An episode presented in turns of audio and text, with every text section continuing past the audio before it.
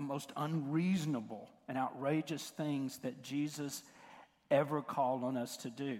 Most of the stuff that Jesus says, I need you to be nice to people, or I need you to give, or I think, yeah, that kind of makes sense because that syncs with who you are, or even with everything we knew before Jesus, which is, you know, like this bukus of Old Testament laws and anyway, it all kind of flowed. But when he gets to, you know, we get to Jesus and his teaching, and he just he just turns everything around, and he says, and you've heard it said, an eye for an eye and a tooth for a tooth. Uh, we're not going to do it that way anymore. And this is to a group of people, a nation that had been at war since day one. I mean, you just read through the uh, Old Testament. What? Forgive my who? I'll never. And someone stepped up and said, You know what? I found this grace to forgive an enemy, and I cannot tell you how liberating the last two weeks have been. I don't know how God's going to move and work in you today, uh, but I do know that every morning, in some way or another, you're asking whether God will provide. Every day, in some way or another, we, we ask that question. You face that at work, in school, maybe at home, raising your kids, paying your bills, everything that we do we have this backward glance like, Lord, have you got this? Because I'm feeling a little shaky about it. This is what Ruth chapter 2 is all about. So, will God provide for what we need? Uh, if so, how will He do it? Uh, sometimes my question, I've finally gotten to this place where I say, Lord, I know you're going to provide, and I've kind of started trusting you and seeing the bigger picture. But what I would like is for you to do it the way I want you to do it right? That's I was like, Lord, I know you're going to take care of me, and I've kind of figured out the best way. So what I'd like to do is just to be real specific about that, and that's where God and I often do this. And He goes, Yeah, I'm going to take care of you, but you know what? All of your plans, that's really not going to work so great. We're not going to do it that way. And then I pout or I negotiate, I bargain back and forth, I make promises, whatever, you know. So, Lord, I really, you know, however, I've given this a lot of thought, and this is my prayer, and I, would rather not see all the options or for you to do it your way, just this one time. And He rarely ever does that. So, what is our part in the process, and what is God's part? Now, I mentioned to, to Kevin earlier uh, that there was something I had in my notes, and I pulled it out, and now I'm putting it right back in.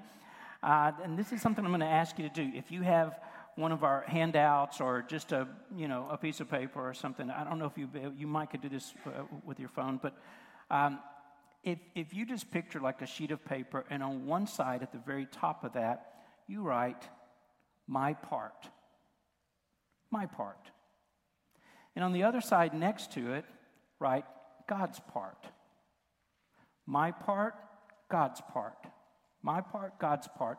And then between the two, just draw a line all the way down. So this is your homework.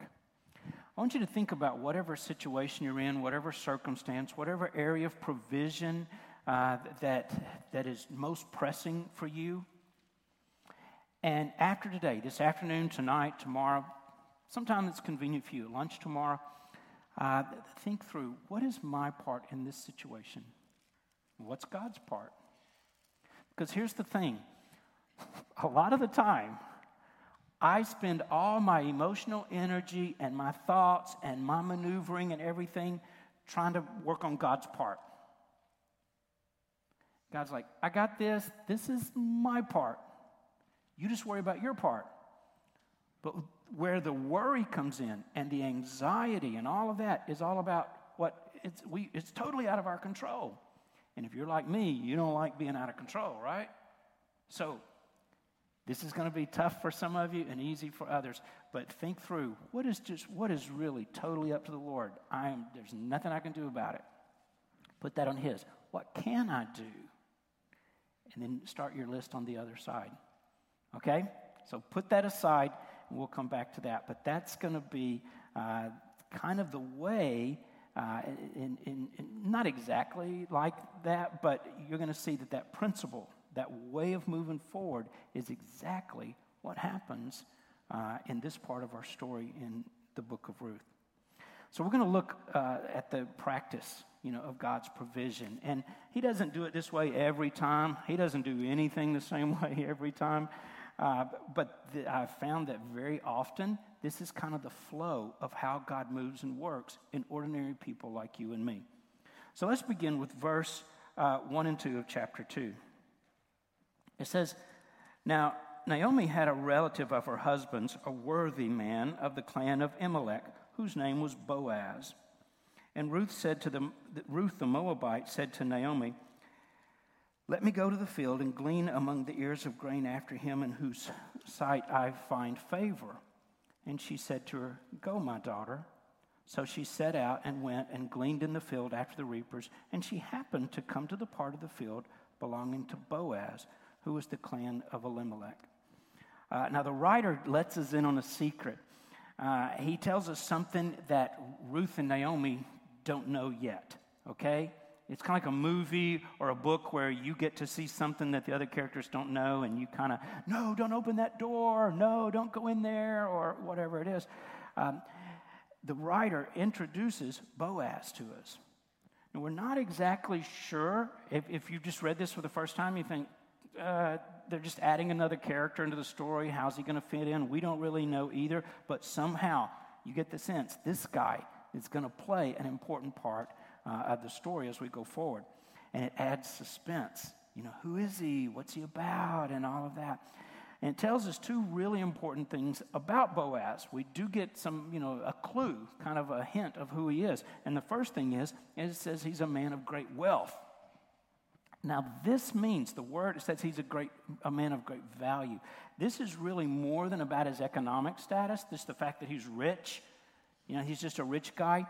It means that he is a man of great worth because of who he is, his identity, not just how much is in his bank account. That he's a valiant man. He was probably a warrior. He's a powerful man of status. He's very well respected in the community because of just who he is. It's not about the money, it's who he is. And this is important to the story because it hints at a fact that Boaz has the power, he has the influence uh, in that community to do something that would be able to help these two women.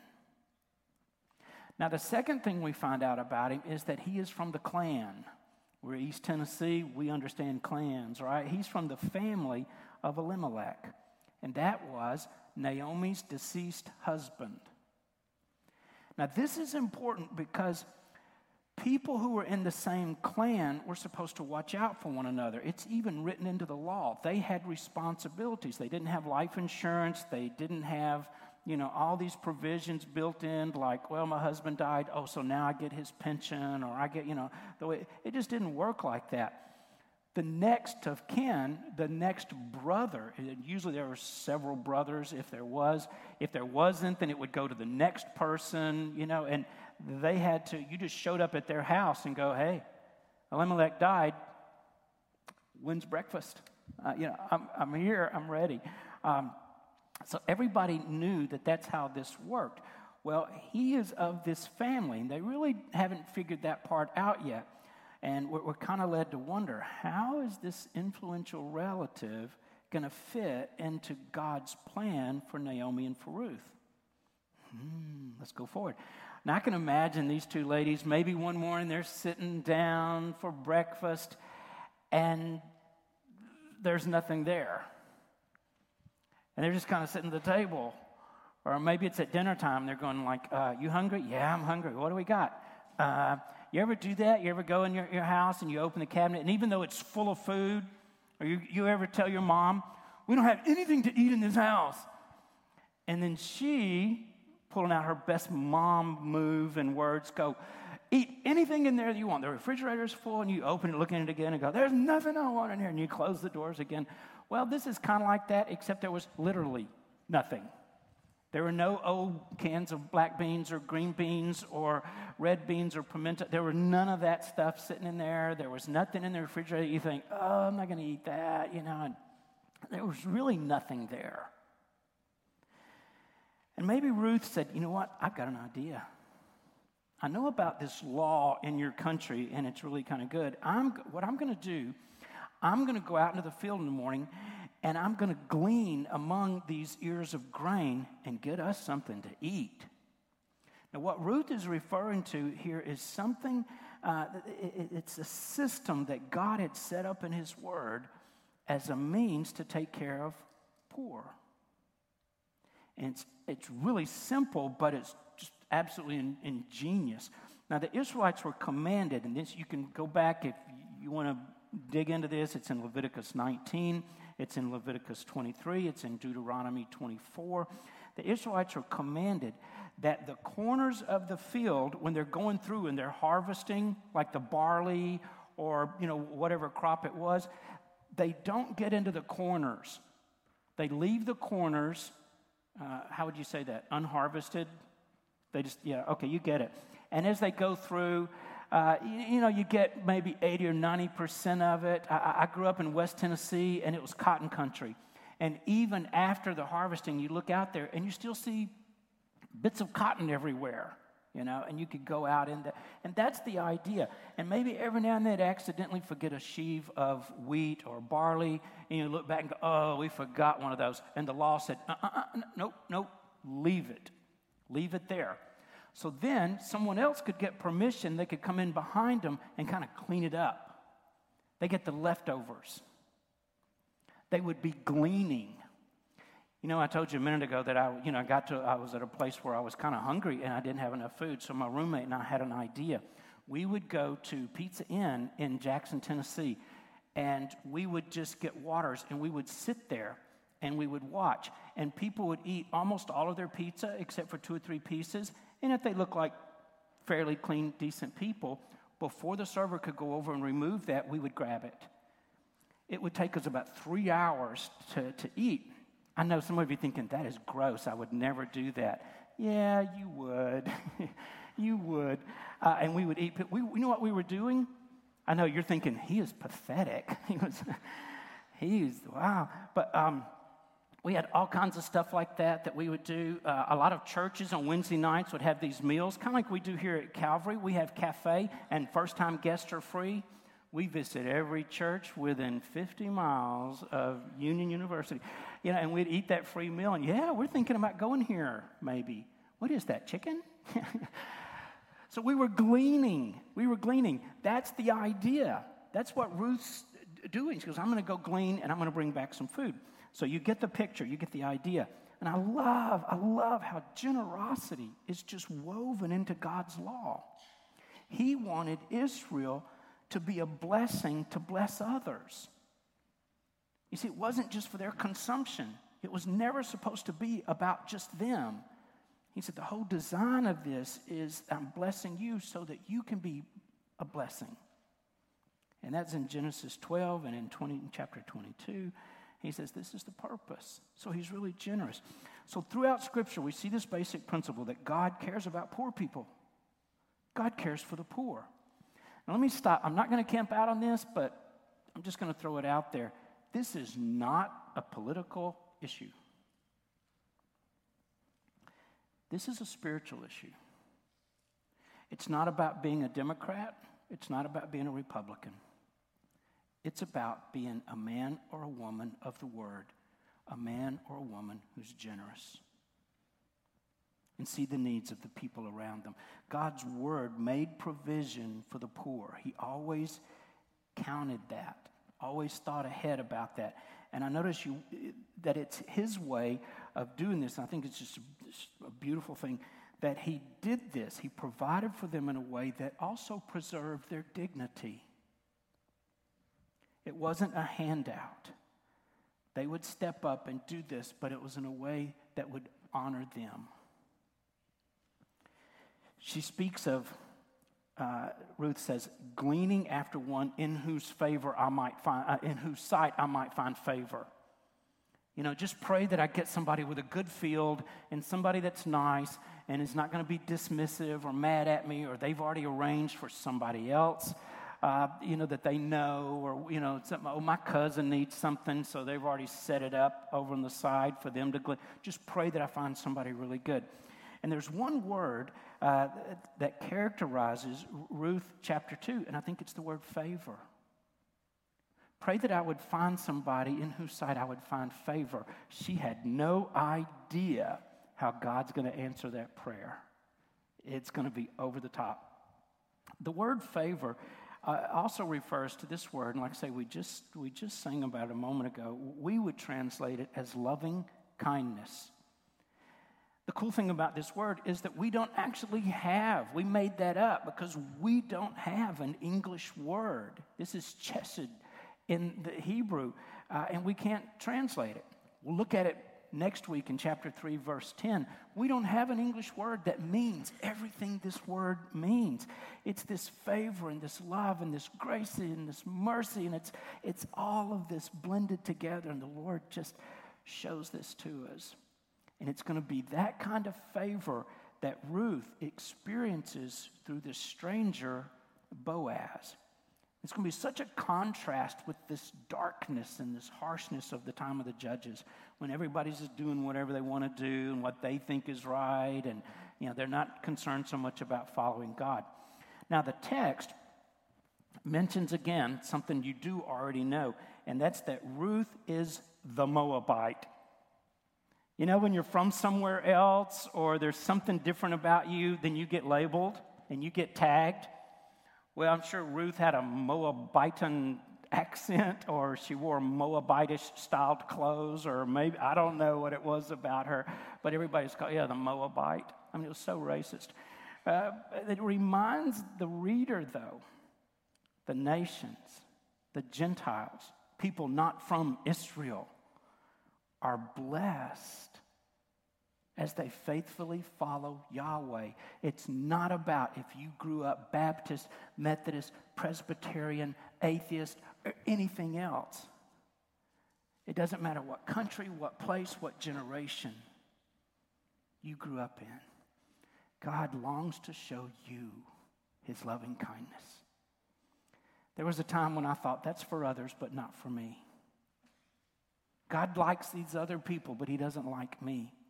God would love, He would forgive others for what they've done, but you don't know my story, and I don't I think I'm on the outside of that.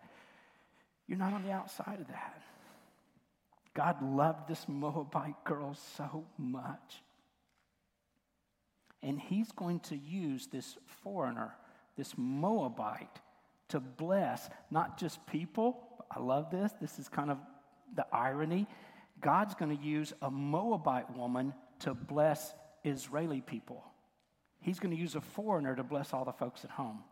Isn't that great? Um, so let's see what happens next. Look at verse 3. Uh, well, let's go to 4. We just read that, uh, 4 to 7. And behold, Boaz came from Bethlehem, and he said to the reapers, The Lord be with you. And they answered, The Lord bless you. Then Boaz said to his young man who was in charge of the reapers, Whose young woman is this? And the servant who was in charge of the reapers answered, She's the young Moabite woman who came back with Naomi from the country of Moab. She said, Please let me glean and gather among the sheaves after the reapers. So she came, and she has continued from early morning until now, except for one short rest. I was going to make a millennial joke there, but I'm just kidding. I'm not going to. Uh, but she had worked all day, had taken one, one coffee break, and then back into the field she went. Please don't be offended. Um, just messing with you. Lighten up. Okay, um, I'm kidding. Uh, one of the things that I noticed, that there, remember, we know something about Boaz that Ruth doesn't know yet. And right now, we something that, that there's something kind of exciting uh, that's starting to go that's beginning to happen. Uh, he's a relative, he's a man of worth. And you can even see it in the way that he greets his. You know, you can tell something about somebody when they just walk up. And he says, Hey, may the Lord bless you. Good morning, everybody. God bless you. And they say back to him, Well, the Lord bless you. And he just immediately creates this atmosphere, this environment that's pointing people to the Lord. So I think, I think those around him liked him, and even just the way he greeted his workers. He's not just a man's man, he's God's man. And everybody knew that. and there was a joyfulness about him. And he's a fair guy. He's a good guy to work for. People would line up to get a job uh, in Boaz's field. He's also the most eligible bachelor. He could be on that show that, that you watch. He was the most eligible bachelor. Don't you know that every woman in Bethlehem, every mother of every unmarried daughter, was bringing him plates of cookies if they ate cookies back then? And but Boaz, why don't you come over and have dinner? This is my daughter Elvira, you know, and she's.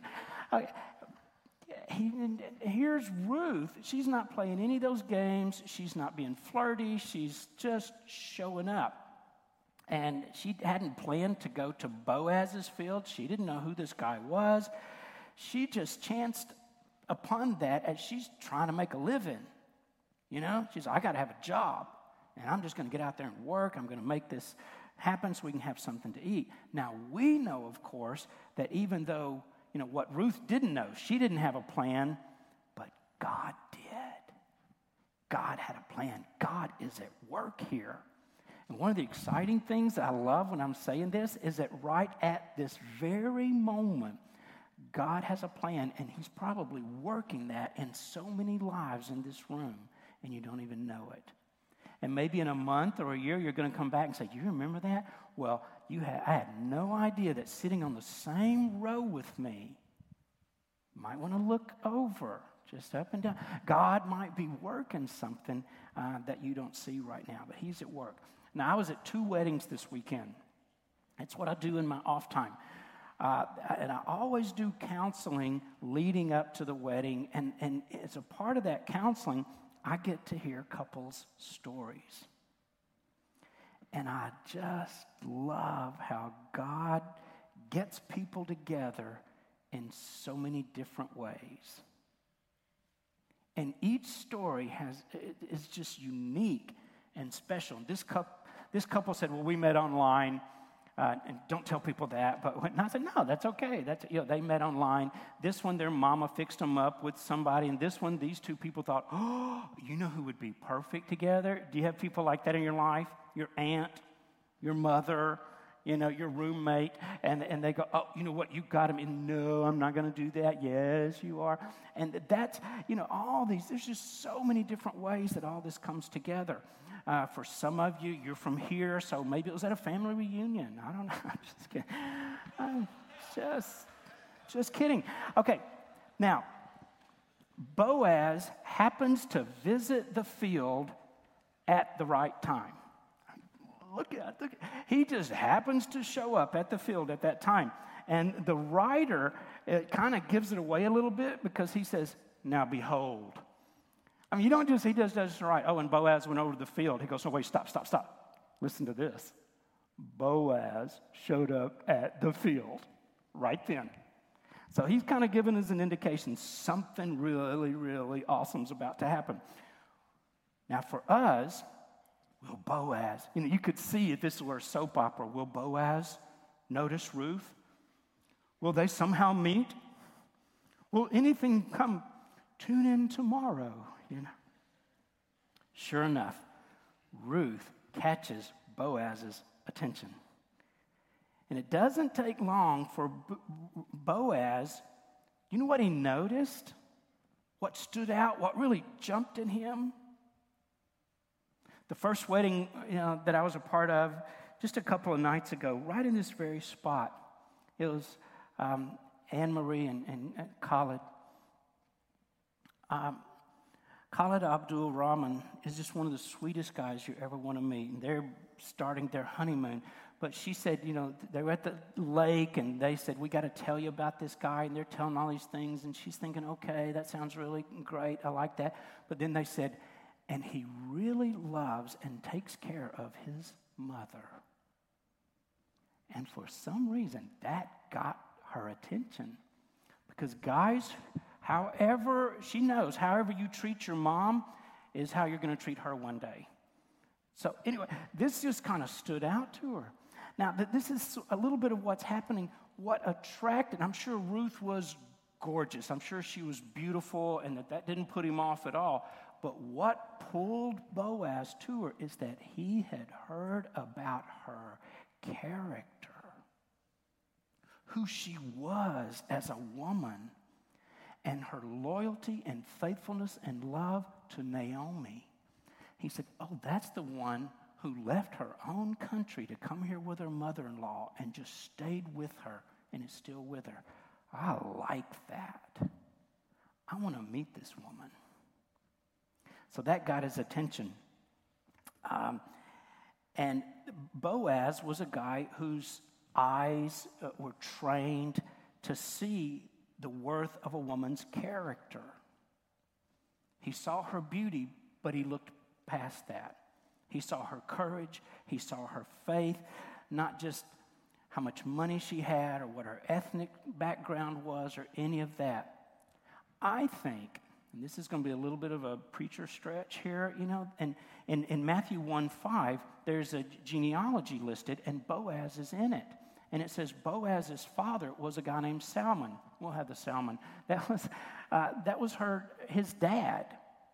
So I think he learned it from his dad, but I also think, and some of you may not know this about Boaz, guess who his mother was?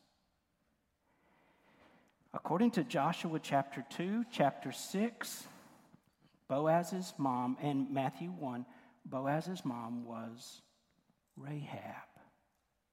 Do you remember Rahab? The spy, the prostitute who bravely, you know, sheltered and let Joshua's spies safely escape Jericho because she, you know, believed in Yahweh. She's a foreigner. She's got a real shady past and all these things. Boaz said, you know what? That doesn't concern me who she is. He was able to look past all these labels and all these things about each other that we use to judge each other and to see the woman. He was used to that. And he asks about her to his foreman Who is she? Who does she belong to? What, I don't recognize her. I mean, he just starts asking questions. Why? Because he's interested. This is the Old Testament equivalent to stalking her on Facebook. Okay? And he looks and it says, Ruth, status, single. And he notices these things and he's looked at her Instagram and he's asking about her and he's checking her out. And something is beginning to happen uh, in their lives. And she's gotten permission to glean in these fields. Now, before we look at Boaz's response, I want you to step back for a minute and just remember how we got here and at this place about God's provision. There's two things that stand out in this, this first scene. One is the initiative of Ruth, her get up and get it done kind of attitude. Ruth doesn't sit around. I'm so poor, I'm so tired, and I'm just so hungry, and I'm a Moabite, and nobody cares, and life's been so hard. You know, and she doesn't say, look, you know, she doesn't sit around, she doesn't say, God, I'm just to sit here and wait for you to work. I'm to wait for the pizza delivery guy to show up. I'm to wait for something like that to happen. You know what? She says, okay, God, I trust you. I'm to get up and go to work. I'm just to get up and go to work. And some of you just waiting and waiting and waiting on the Lord. And I get that. There are things we all wait for the Lord about, but in the meantime, show some initiative. Go to the party. You're not going to meet them sitting in your dorm room, you know, so get up and, and go to the event. Come here. Get a job. Enroll in school, whatever it is. It's not going to happen. Typically, you just sit back, but she showed this initiative. And we know from the beginning of the chapter that Boaz is the man. He's the man, but she doesn't know that. And we wonder, you know, how did she find Boaz's field?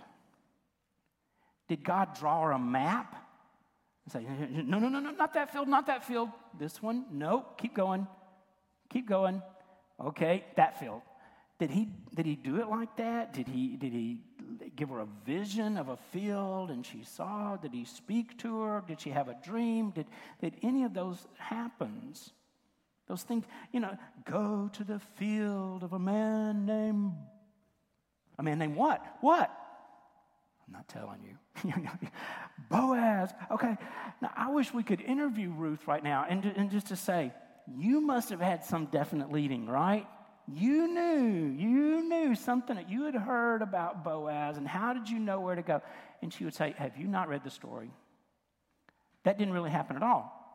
It just says, I happened to come upon Boaz's field. And sure, yes, of course I prayed. Yes, I asked the Lord to guide my steps. I had no idea that I would end up in Boaz's field. And as I look back on it, I can see that God was leading me into that field. It's no mistake, but I didn't know it then. How many times has that happened in your life? Where something just, just amazing and wonderful unfolds, and you go, Oh my goodness, I had no idea that this was happening or that I would get there and they would be there, or this would, it would just unfold at the very same time that I'm praying or that I'm seeking the Lord or that I'm about to give up. God was doing something over here you didn't know anything about. You see, and besides the initiative of Ruth, we see something in these verses about just this quiet providence, this provision, this working of God. He is directing the steps of Boaz and Ruth, and they don't even know it. He's taken ordinary, everyday events. It's just another day. Maybe it was a Monday. It was just a Monday. They had no idea what's going to happen next. But these small choices that they make, and these moments where they just do the next right thing, they just did the right thing, God used that to accomplish purposes that were bigger and far greater than they could have ever imagined. And aren't you glad that Ruth had this idea? Well, I'm not just going to sit here in the kitchen, I'm going to go get a job. And it's not going to be a job way up here. It's going to be entry level, minimum wage. I'm just going to go glean the fields and get us something to eat. If she had not done that, just think with me for a second. We're going to wrap up. But if she hadn't done that, there would be no King David. There would have been no baby in the manger in Bethlehem. Remember, Ruth and Boaz would become King David's grandparents, and Jesus was in the line of King David. Isn't that amazing? When God provides, it's so much more than just a chance meeting out in the field. He does so in a way that blends together our own initiatives and our good choices, wise decisions, with His quiet providence. I've seen Him do that in my life. I've seen Him do that in some of your lives again and again and over and over. We don't have to wait around for God to send us a vision or a dream or at least an email or a tweet or something from heaven telling us this is what to do and where to go. And I'm going to tell you specifically. Wouldn't it be nice if you knew exactly? And sometimes we don't. And I've talked to so many believers, you know, who talk about God's will, uh, God's will for you. And they not only know their own you know, thing for God's will, they know somebody else, you know, God said. Well, sometimes He does that. Every now and then He's done that with me, but usually it's not real clear. I, I don't have that hotline, maybe, but He will use His word if something you're thinking about is in contradiction to the gospel, probably not God's will. You can bend it and twist it and try to figure it out how you're the exception. And um, if there is not God's leadership or the circumstances just dictate, you know, there was a time I wanted to go somewhere and I wanted to do something. The money wasn't there. The money didn't come in, and I thought, okay, I'm not going to push it. I'm not going to make believers. St- no, you know what? I just, okay, God, you have told me through my circumstances how you want me to go, which direction. Doors open and doors close. And if Ruth were here, I just wonder if she would say, You know, when I went out that morning, I really didn't know where to go.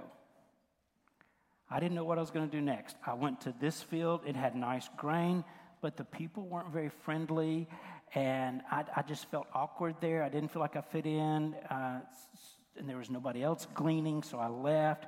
I moved on. I went to this field, and it wasn't in very good shape. I thought there's really nothing there. Somebody's already come through. And then, then I just happened, I just came to the fields of Boaz. And I could see that things were different. It was an open door. And I have to tell you, it, it's, it's, it's kind of exciting to live like this. I mean, if you had a blueprint, you had a map, and you knew exactly what was going to happen every day, how boring would that be? What if somebody right in the middle of a movie leaned over and said, Oh, that's the guy that's about to get killed? why did you tell me that? You know, that kind of just ruins the movie, right? It's the not knowing and going forward. How could life ever be boring when you walk with the Lord? So I'm going to leave you with a question, with a statement, with an idea. You never know what God is doing. All you can see is your side, the rough side of the tapestry. You can't see what He sees. So don't give up. Don't quit. Don't stop. You never know what God is doing.